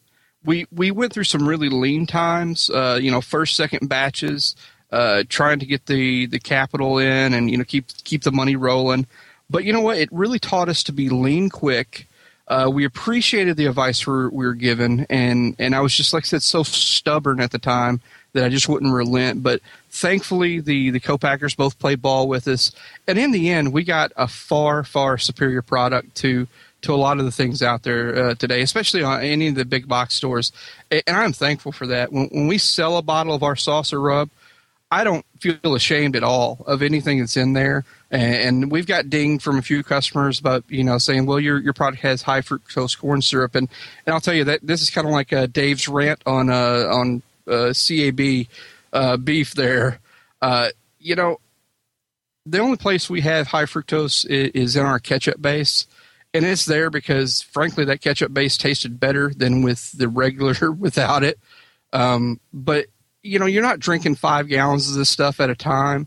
It's a little bit of sauce and I just don't get what the big deal is in America with the uh, with the high fructose corn syrup and, and barbecue sauces. But that's that's just my personal rant. Wow, that was uh, crazy, just like Dave was. Uh, just kidding. Uh, Shane Draper joining us here on the show now. When we're talking about that very first run, you agree. What was the minimum that they said you were going to have to to put? You said it was fifty gallon batches or something like that. Uh, for the sauce, it was 50 gallons. For the rub, it was 50 pounds. Uh, both very, very manageable. And like I said, now I've, I've talked to other companies, and it was uh, double and triple that easily. Uh, but thankfully, our bottler and uh, for for both the sauce and the rub have very low minimums and have a very great uh, way to deal with very small companies like us. So, I mean, how many bottles is that of sauce?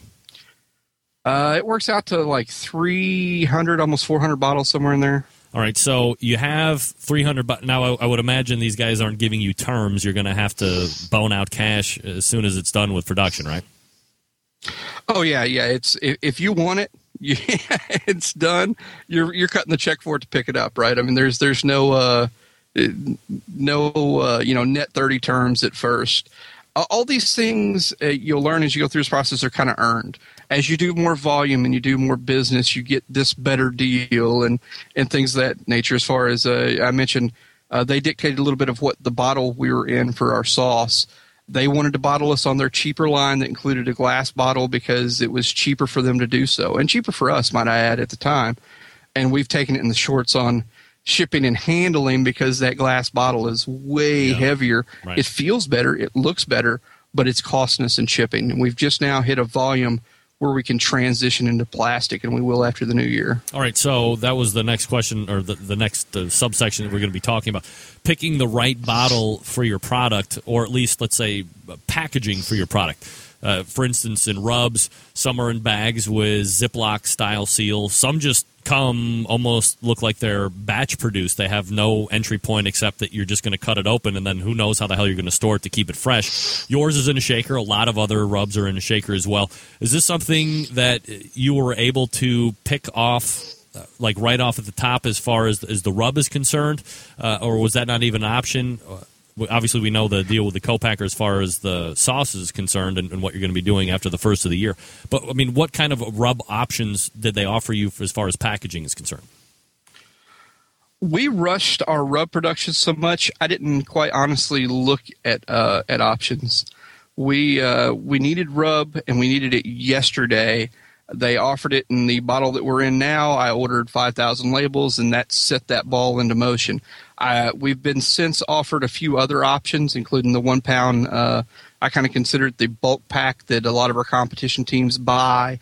Uh, it's not resealable, but because most of those guys are dumping that whole pound in a shaker most times anyway, uh, we will probably uh, move into more of a resealable bag um, again right after the new year. But and again, this this all comes down to we have enough volume that we can start dictating some of the terms back and it becomes cost you know effective instead of prohibitive for us to do so now. All right, well let me be an idiot and ask the question is a Ziploc bag or a resealable bag style delivery method more expensive than a shaker bottle?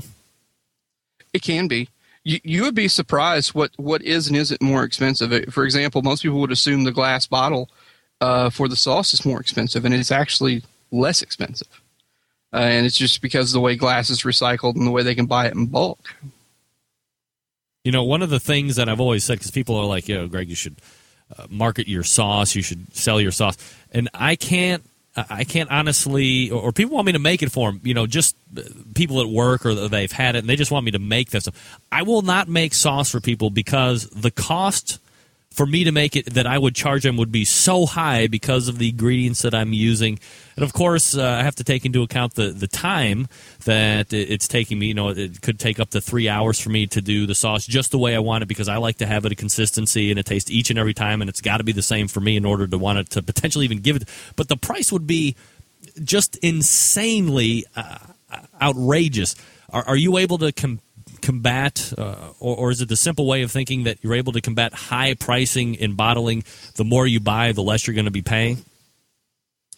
Well, exactly, and and it becomes an issue of do you want to be a company that bottles sauce, or do you want to be a company that sells sauce?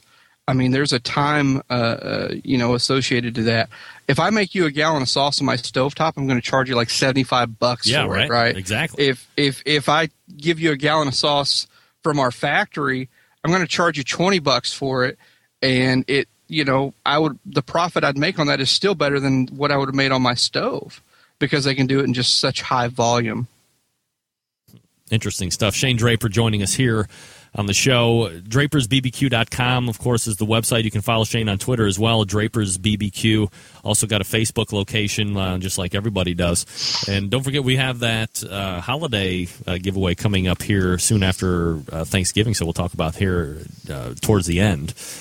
Uh, Shane, one of the things that you've mentioned here a number of times, I've also seen it on the chat room from another people that have some of their own sauces and rubs as well uh, in competition with you is this uh, whole thing called shipping. And it's like the devil. Yeah. I mean, look, let me talk from a, a, consumer's side because I obviously can't talk from uh, being the guy that's selling it like you are, Shane. But let's say I'm trolling around the internet, and uh, let me give you a better example. This is the best example that I have as far as shipping costs really, let's say, preventing a sale from my side, the person you're actually trying to make money off of. Uh, there's a guy out there in Texas called Craig Sherry, and he does Texas pepper jelly, and really one of the best products out there. Very unique, but uh, fabulous tasting. Again, a, a, very niche, unique product that can be used in a number of stuff. It's like the secret weapon in my sauce. And I had been on a number of different forums and heard about it, and I would go to his website. It was very well put together. I was very excited to buy his products, and I would put it in the cart uh, you know, two two jars of this stuff, which didn't really seem like a huge amount as far as fluid ounces concerned and weight. It was more in shipping than the bottles, and I'm like, oh fuck, I can't pull the trigger on it, and I wouldn't buy it. And the same thing would happen again a month later when I thought I had the stones to go ahead and bone out for it. Now, uh, obviously, I did at one point and realized that the shipping shouldn't have prevented. This is something real life, Shane, that you are dealing with on a day to day basis. I mean, it has got to be ultimately frustrating that something could kill a sale that really, uh, I mean, it's got to be part of the business. You have to get it to somebody, right? Oh, absolutely, and and it's the most frustrating part for me. I, I hate it. I, shipping is one of those four-letter words for me anymore. Um, we started out initially shipping everything flat rate uh, through the postal system. Uh, we had literally a twenty to thirty percent break rate uh, wow. because we're in a glass bottle. I could I could put you know, four ply, you know, uh, of bubble wrap around these bottles could not get them there. You know, some people have seen the commercial from Domino's. The guy at CEO opens the box of pizza and yeah. it's all stuck to the top, and he says, "This can't happen." Well, I've actually gotten some of those pictures back. Hey, here's uh here's your sauce you just sent to me. And oh, by the way, I paid fifty bucks for everything that oh, was in it. Right. Um, you know, and it looks like it got ran over by the mailman, and it literally some of it looked like it got ran over. So we made the transition over to FedEx, and we you know brokered a little better rate, um, but at the same time, it still costs right. I mean, my my monthly bill to FedEx is hundreds and hundreds of dollars. What I charge in shipping is what it cost in shipping. Uh, you know, and what people don't understand, you get, you know, it's like Diane says there in the chat room. That's why you need plastic bottles. I completely agree, but you have to be in a, doing enough volume to do plastic bottles, and it's a little bit of a catch twenty two. Um, going to plastic is really the revelation uh, for my, you know, with my co-packer to to to really get that rate down so we can catch more sales. But when, you know, it's frustrating because I can ship someone one bottle of sauce and it costs twelve dollars, literally sometimes, right. depending on where they're at. or I can ship them a case of sauce, and I and I literally a case for twelve dollars. You know, my my advice to all you guys out there, especially if you think you're going to like the product, is buy as much as you can afford at that time. And obviously, buying you know, more, we're gonna we're gonna help you with the shipping. yeah, but buying more at one time is going to save you on the shipping. That's what I learned with the pepper jelly stuff. Exactly. And believe me, especially people in the barbecue business, we're not getting rich on the shipping. Uh, we're not. Uh, it, shipping kills me. How much of a benefit is it, Shane, if I go to uh, Rudy's Quality Meats on Vine Street in East Lake, Ohio, and say, I want Draper's barbecue products. I want Draper's barbecue products. Is that something where I could uh, give you contact information from them? Are you going to make an outbound sales uh, telephone call to them and say, uh, "This is who I am, and I'd like to have your pro- I would like to have my products in your store"? I mean, how does that portion of it go around? Absolutely. I've made more cold calls uh, based on someone just sending me an email saying, uh, "Hey, I, I really want your product here. I, I've ordered from you like six times. Uh, I love you, but you're killing me on shipping. You know." And they'll it's like, "Great, give me your local butcher," and I make the phone call, and uh, they uh, most of the time we're able to to take care of it, and I can at least ship them a couple cases. Yeah, it goes on their shelf at you know seven dollars a bottle, but that's still price per unit cheaper than what the customer is going to probably pay if they ordered it direct from me. Yeah, and they're going to feel better because now they can just go to the store and pick it up. Exactly, and and I would rather have that. I I want to be in the sauce uh, marketing business and selling sauce. I don't necessarily want to pack one bottle in one box ninety two times a day. I love the customers and I appreciate you, but I would much rather put this on store shelves and you come get it there. Absolutely. All right, we're going to uh, step away uh, just for a quick second. We're going to come back and wrap up with Shane Draper on the whole uh, sauce and rub business. Lots of great information that uh, Shane is sharing tonight, so hopefully you're paying attention. Uh, gang, let me tell you, we know the holiday season is around, right? Let me show you if you're watching. Here it is. It's the Accutron watch. Can't freaking. There you go. Look at that thing. I mean, it's, it's ridiculous. It's awesome. You know what's not awesome? Having to pay full retail price for that watch. Yikes. That's not fun. But guess what? We don't have to do that. Centralites, remember, we know that guy. Steven DiFranco, he's our contact in the jewelry business. Maybe you have had some big dreams and aspirations for getting your significant other, whether it be a male or female, perhaps a same sex lover. Something stunning this year for the holiday season. Take advantage of Steven DiFranco's layaway right now. There's no extra charge for it. That's right. Nobody does. Nobody does layaway right now. Steven's going to do it. It doesn't just have to be on the watch. You can do earrings. You can do diamonds of some sort. You can obviously do any of the watches that he's got. He's got Accutron, uh, which is the high level Bulova. He's got Standard Bulova. He's got Citizens. He's got Philip and Company, which is a cottage watchmaker right here in Westlake, Ohio. Venetian glass jewelry. He's got those uh, Pandora style bracelets. It's not called Pandora. It's like Camille or something like that. Lay it away. Take your time. Pay for it over a little bit of time, and then produce a magical gift that is bona fide going to get you laid Christmas when you present it to your uh, your your your sweet person. Okay. First of all, you got to go to the Barbecue Central Radio Network's homepage. You got to click on the Steven DiFranco banner and then peruse what he's got in the inventory, and then call that 440 number.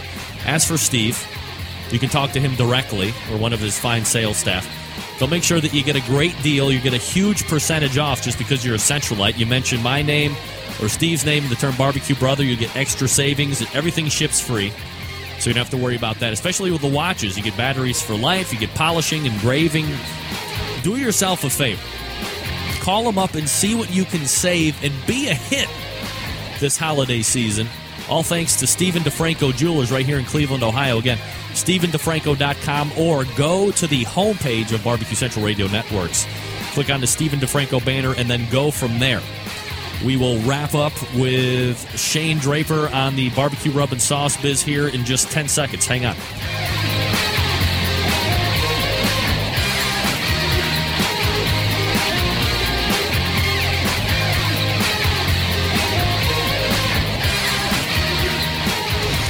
Name interviews, advice on cooking brisket and ribs, and the only host willing to share his honest opinion on all things important in the world of barbecue. It's the Barbecue Central Show. All right, coming up on 20 minutes till the top of the hour. Talking with Shane Draper about uh, sauce biz. Shane, uh, thanks for hanging with me tonight. Appreciate it in the second hour. Shane, do you ship to Canada? Because, you know, evidently that's a pain in the ass. Yeah, my, my first experience shipping to Canada was uh, with uh, uh, was Oshawa Ogre. Yep. He won one of our uh, our contests, and I had no idea. I'd never shipped to Canada before, and uh, yeah, I got that bill. Holy cow! Uh, we, we will, uh, but we like to do it uh, on a case per case basis. Is the short answer. I mean, what's the deal with? Is it just because it's international? I mean, it's it's kind of like all in the same continent. You, you would think, right? But uh, it's it's the customs and, and, and all the mess that, that comes along with it that just makes it so so expensive, and it delays the heck out of it. And, and that's the worst part. You know, you, you got someone waiting on a product, and it sits in customs for about a week before it ever moves, and it, it's just so frustrating. I, I like to smuggle most of our sauce back across the border by a by a Diva Q personally. Hey, there you go. Nothing. Now that we're letting any cats out of the bag or anything like that. No way. Uh, Shane, when we're talking about getting, you, you know, you finally got your sauce and you, you want to get it into stores and stuff. Obviously, that entails marketing. So you're kind of like a jack of all trades. You are web guy, you're logo guy, now you're marketing guy. Traditional channels aside, you know, which is you're going to be either probably stopping in with feet in the ground to people around your general area or making phone calls. What other ways of marketing have you found to be successful in getting Draper's Barbecue's name out there? Uh, the the Greg Rempe barbecue show. Yeah, Uh, best way ever. Now, obviously, everything is going to be a step down from there. But what else have you found? Really when we when i decided to go full tilt with this thing i decided to just go all in with social media. The reason why is it was just a low uh, entry cost as far as dollars. It's a high entry cost as far as time build reputation. And uh, you know just I, I highly recommend it because you can build a lot of uh, i guess street credibility uh, that way. And you get a lot of fans quick. And the, the best thing you can have in this business is someone else talking about your product. You know, we don't make sales. I can't tell you my sauce is the best and you believe me. But Bob, your next door neighbor, can tell you and you order a case from me. And that's one of the best lessons to, to learn early. All right, now, do you do trade shows or events that are at least within a, a specified area? I mean, there's the Fiery Foods and Barbecue Show that's out there in New Mexico every year. Um, obviously, there are some other trade events that may or may not be around your particular region, Shane. But uh, are these some things that you like to go to just because you can put product out on a table, have people taste it, and buy it right off, or does the cost not justify the ends? Yeah, well, it's both, right? Um, I, I think everyone needs to really assess what their talent is. I love talking to people. I've done a lot of briefings uh, in my military career. I don't mind getting in front of a crowd. I don't mind yelling at people, get them to come over to the table. If you're not that personality, you're not going to do that great at some of these trade shows. So just really assess your strengths and then go from there. We do great at them. The the show we just did in Danville, the Kentucky State Barbecue Festival, we did fantastic, and we had a line the whole time. But I'll tell you what, it was us talking until we lost our voice, shaking hands, high fiving, the whole nine, and getting our product out there. What's your cost to go in on that? It can range from hundred dollars to a thousand dollars. Um, you know, the, the, here, here's two great examples. So we had the one in Danville, Kentucky, which is a four and a half hour drive for us, about four hour drive for us. Uh, cost of entry was just over a hundred bucks. Uh, so we had gas, a hotel room, the cost to get in there, plus our product.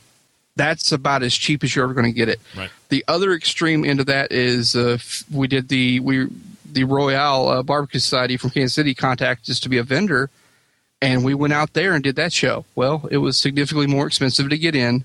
Uh, really had about the same crowd to see our food, and really made about the same amount of sales. But you don't know this until you've gone and done that show. So it's all a crapshoot. Uh, the best you can hope for when we do these shows is to break even. But the point is to go out. You know, you, you may not make profit on that first bottle of sauce you give someone. It's the third and fourth bottle of sauce that you're counting on making the money. And you got to have a great product. and count on those repeat sales. And you know, if I had to give anyone uh, a solid piece of advice who makes a sauce, it's this right here. Don't stop when you just have an all right sauce. Um, there was a point in time, I, my first few sauces, I'm like, this this is pretty good. This doesn't suck, but it wasn't great either. It offered nothing additional to the market, and I didn't stop until I really had something that I knew was different and offered a different proposition to the market, and and that is just key to everything. Who cares if you taste like KC Master Chief, your masterpiece? But you're in a different bottle. At the end of the day, you still taste like another product that's that's on the market, and you're not going to have longevity doing that. That's right. Shane Draper joining us here on the show. Shane, when you are comparing and contrasting your Kentucky event versus the Royal, are you also taking into account while maybe you're just looking to break even? That an event like the Royal is obviously going to give you more exposure. Obviously, not anywhere near more sales, as you said. You, they were comparable to the two, but you had more foot traffic at the Royal, I would imagine. You would think so, but where they had to tuck, had us tucked away, it was really about the same. I'd say we saw fifteen thousand of the crowd that was there. Oh, wow. But sometimes you go to these uh, these events, not selling the sauce and making first person sales is a byproduct of why you really want to be there. Sometimes it's shaking the right hand. Sometimes it's meeting the right people. Yeah. Great example. While we're at the uh, you know in Kansas City, you know, none other than Dave Raymond comes trotting by and says, "Hey, can I talk to you for a minute and give you a little advice?" You know, and the first piece of advice that he gave me was manage your cash flow. You've got a great product. You'll do well if you manage your cash right now. That's stuff that I wouldn't have gotten anywhere else in this world. Uh, you know, meeting uh, you know Ray one on one and getting to talk to him for a minute at Danville wouldn't have happened if I stayed at home and was just shipping my product places. You have to go. You have to shake hands. This business is about relationships, and if that's not what you're about, you're not going to make it. All right, Shane. So with the remaining time that we have left, let me ask you the tough question here. Well, there's going to be last two tough questions. Uh, evaluation of where you started, where you are now. Are you about where you expected? You a little behind? You ahead of the game? What do you think? Well, I, I set a pretty high goal uh, for myself, so understandably, uh, I I set it so high I didn't expect to make it right, but but we did. Um, we ordered our first batch of uh, uh, of labels, and I said if we sell this many bottles of sauce for these labels in one year, we will have far exceeded any of my expectations. Well, we did that, and then I said, well, if I have uh, you know X number of Twitter followers in, in in one year, we'll we'll have made it and I did that in under a year.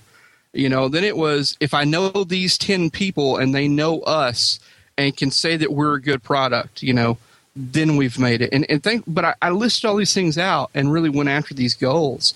Um, eh, you know, and, and, a lot of people think this is what I do full time. It's not. I, am an IT guy by day. I just don't sleep, man. you know, but we're, we're far ahead of where we thought we would be. Well, that's good better uh, better far ahead than far behind, right? Probably wouldn't be having this oh. discussion, oh, I would imagine. Absolutely. Shane Draper joining us here on the show.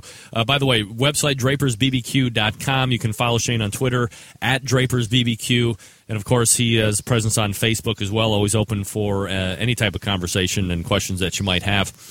So let's talk about the end game here, Shane. Some people get into business, you know, really with that sole hope of selling what they've started to a bigger entity you don't strike me just as talking the number of times that we have and kind of that passion and devotion in your voice, the excitement in your voice. You don't strike me as someone who is out really kind of set forth to do that initially.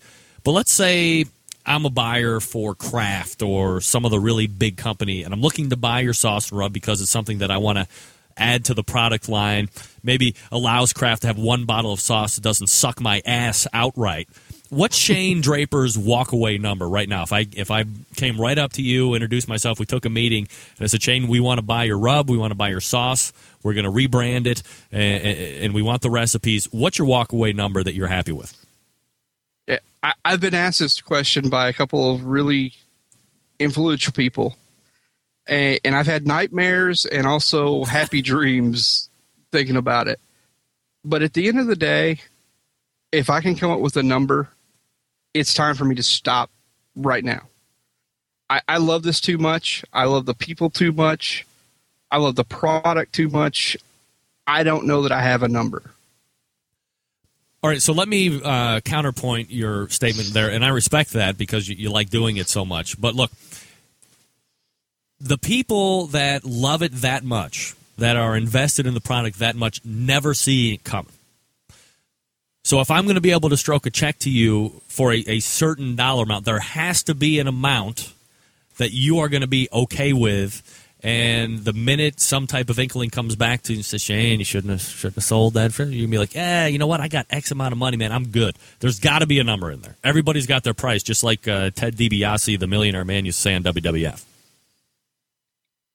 You know how Brett Favre retired and came back so many times? No, I never heard about that. Yeah, that that would probably be me.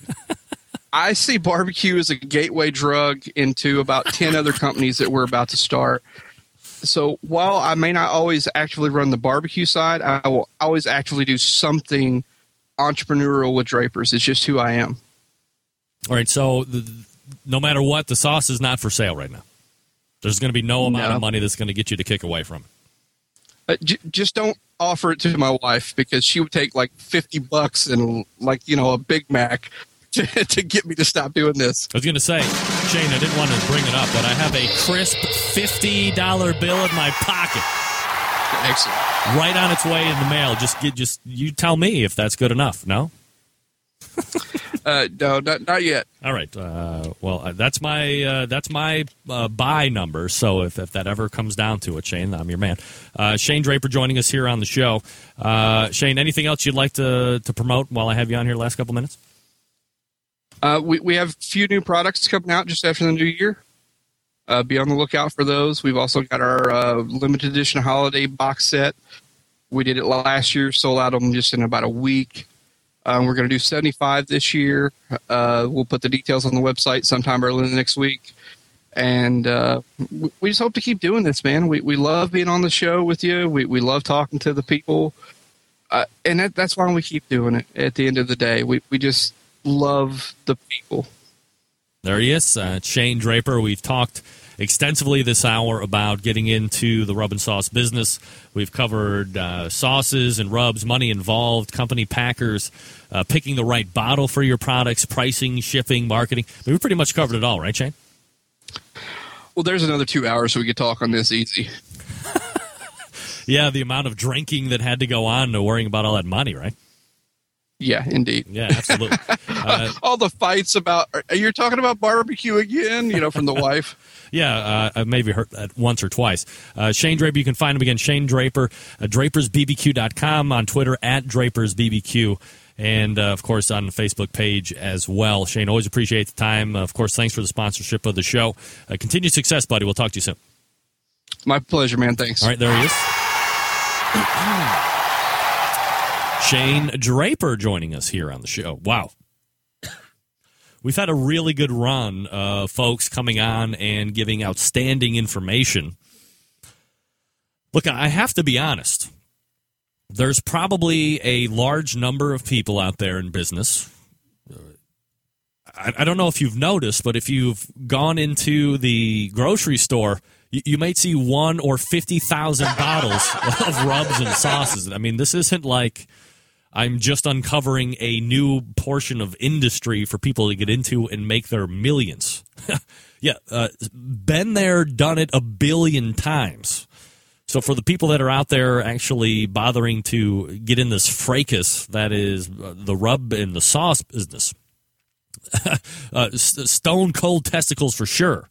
And uh, Shane's got a really unique product, uh, so we'll go ahead and react to some of the stuff uh, that he has talked about here in just a minute. Quick reminder, folks, about the Barbecue Central Forum. Maybe you Jones for the show during the course of the week. Maybe you want to interact a little bit more than you do here on the show. You don't want to just listen, you want to give your knowledge and expertise. Well, look, you can do it by visiting the forum, bbq dash the numeral 4 dash letter u.com or the bbqcentral.com. Don't forget the the the bbqcentral.com a vast knowledge base of people, well over a thousand or so members, almost a, a quarter of a million posts or something like that. And you can get into this with people that are at your knowledge base, and then people far exceeding, and then people well behind. So you can ask questions, but you can also give answers. Posts are trading frequently. And it doesn't cost anything to join. You can get this is a good way to get your barbecue fix during the course of the week when the show isn't on. Course, you can get it during the uh, podcast and during archives and all that other stuff. But if you want to actually take like live part in barbecue conversations, if you have questions, if you want to share tips and techniques, how to build cookers, give recipes, it's all listed there in the forum. Don't forget to check it out. BBQ dash the numeral four dash the letter U dot com or the bbqcentral.com. That's the way to do it. Also, this is the final spot of sponsorship right here that I'm doing right now. It's be me talking about your product. Get a hold of me through email, greg at the bbqcentralshow.com if you want to find out rates. It's very inexpensive. You get a whole three minute rant of me talking about your stuff, telling you how great it is. And you get some banner advertising on the Barbecue Central Forum. Social media is included, all that good stuff. Uh, we're going to come back and wrap up the second hour. Stand by, I'll be right back.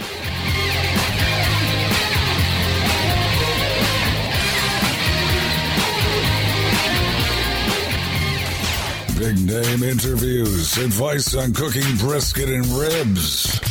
And the only host willing to share his honest opinion on all things important in the world of barbecue. It's the Barbecue Central Show.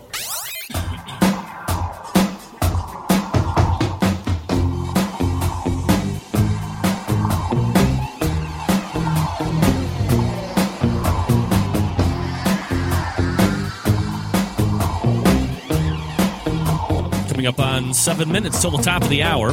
53 past the hour of 10 o'clock. Thanks again to Shane Draper for joining me and talking about all that great stuff with rubs and sauces. Again, uh, brass balls for anybody that is actually getting into this type of business because, look, it's uh, well diluted. There's a lot of different options out there. A lot of people don't really know what a good sauce is going to taste like or what a, a bad sauce is going to taste like for that matter. So, uh, you want to make sure that you're doing your due diligence. Uh, again, Shane, very open to taking your uh, calls, your emails. You can find him. He's not somebody that's hiding. So, as I was saying before, there's a lot of people that I'm sure I could have reached out to do this interview. They would have told me to go F off. They have no interest whatsoever in giving up any information, what their trials and tribulations were as far as uh, starting costs, investment costs, all those hidden things that we were talking about logos, websites, uh, labeling, FDA stuff, and USDA and CAB and FU and all that other stuff. A lot of people aren't going to tell you about that. And all of a sudden, it becomes do I have the money? Am I going to make the leap? Ultimately that's what it's going to all come down to. Are you an entrepreneur? Yes or no? If you can't answer yes don't do it. If you answer yes do you have the cash to invest to make a go at it and do it right the first time? Nothing is worse than doing a half-ass attempt at something and then failing. You learn you grow you learn from others mistakes. That way you don't make those mistakes. That's why we like to talk to people. Make that year commitment and see where you're at after that 12 months you know, really, that's with a lot of things, right? Going to take a new job. You're going to start an internet radio show. Don't just think you're going to do it for a couple weeks or a month or two. Put the investment, make a long range plan and see where you come up with.